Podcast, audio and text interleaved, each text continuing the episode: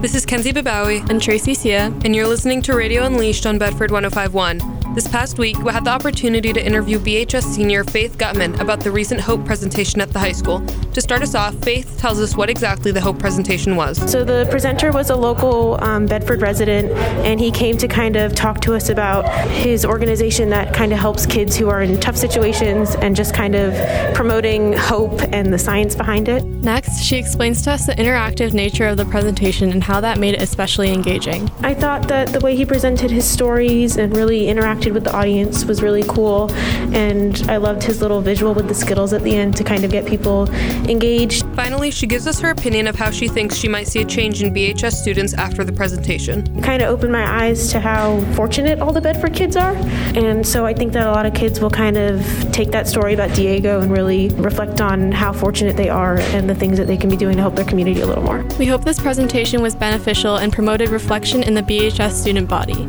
This is Tracy Sia and Kenzie Babawi, and you're listening to Radio Unleashed on Bedford 1051. Tune in for more next week.